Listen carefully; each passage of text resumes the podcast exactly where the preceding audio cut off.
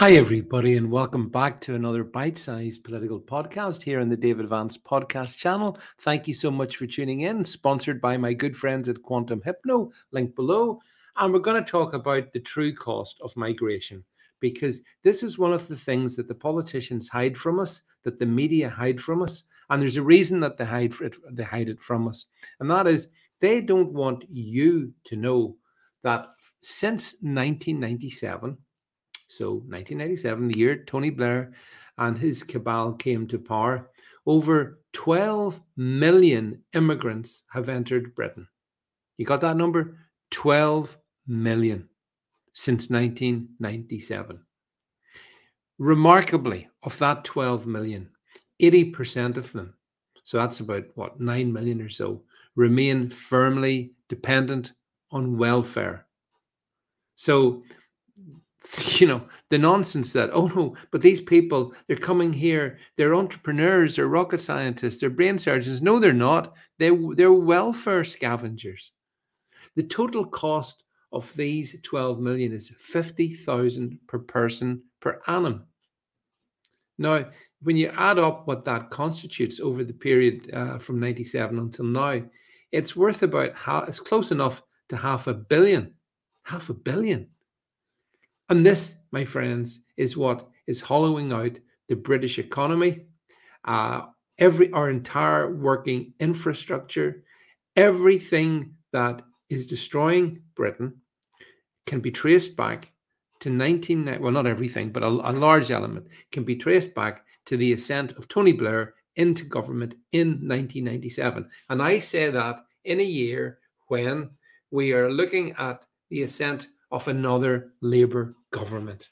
And whilst you know the the the, the figurehead may have all changed from Tony Blair, this time it's Keir Starmer. Is he that much different? But look at the people around him. Just look at some of the people around him, people who will be wielding power. Um, when you look at those people, it's really, really scary because arguably Britain just about has maybe not even survived what happened in 1997 when the floodgates were opened. But I don't think there's a chance in hell that we could survive it again. And yet, that's exactly what we're likely to get. I honestly do think that's what we're going to get. And uh, it's very, very worrying that uh, the, uh, you know, the, the, the UK is being swamped by migrants. Um, the scale of migration in this country is off the, is, is off the scale, if you pardon the double pun, and and because of that, uh, it's consuming vast amounts of your taxes. Many people are working simply to pay the welfare to these nine million or so immigrants that have been here now for you know getting on for um, what's that about mm, thirty years or whatever. Um, all those anyway, long decades stuck in our country and they're just holding out their hands and we are feeding them benefits one way or the other, whether it's in free housing, whether it's in cash in their pocket, whatever it is. It's stuff they certainly wouldn't have got in whichever particular hellhole they came from. But here, the UK government is 100% happy to do it. And that's why you see, I believe that we shouldn't get too caught up in the, you know, the conservative Labour false dichotomy. The truth of the matter is, like Labour may have let have let open the floodgates in 97, but they were kicked out in 2010. Who's been in power for the last 13 years? Well, it's been Conservatives.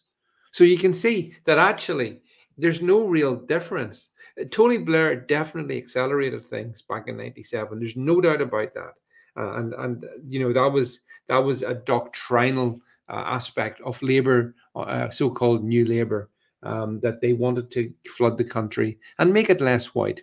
They were honest about it, and that's exactly what they did.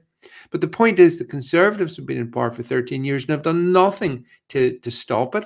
In fact, it's accelerated in some regards, let alone reverse it, let alone try to fix things. So I fear for the very survival of our country because we cannot afford the immigration that's being uh, imposed on us. And yet, and yet, despite that, it's not stopping.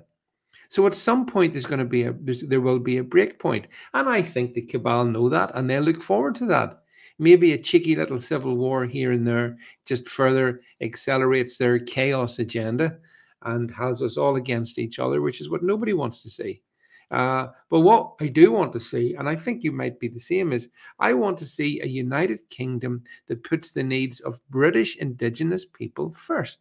That seems reasonable. Yes, we can have controlled migration in very specific areas, but nothing like the scale we're talking about. You know, I think if we if the country brought in maybe 40,000 people a year, that should be tops. Tops. We're bringing in, as you know, 750,000. And even the 40,000 I'm talking about, just random figure in my head, right? We'd need to be deporting about half a million per year for the next five years before we could even consider that. So ask yourself the question do you see any political party saying that they're going to roll back migration? No. So when you come to the general election, just remember that one of the biggest issues of all, the fact that we have this unstoppable migration, will basically not be talked about. The Tories will talk point to Rwanda. Maybe at some point, at an unspecified point in the next 20 years, they might deport one person. I mean, that's the joke which makes them arguably worse. Labour don't really pretend that they want to do something about it. Labour's big plan is we will um, process migrants so much faster so they can come here so they can they can come here quicker. That, that, that's essentially where Labour is in this one. Honestly, my friends, we live in clown world. Thanks for listening.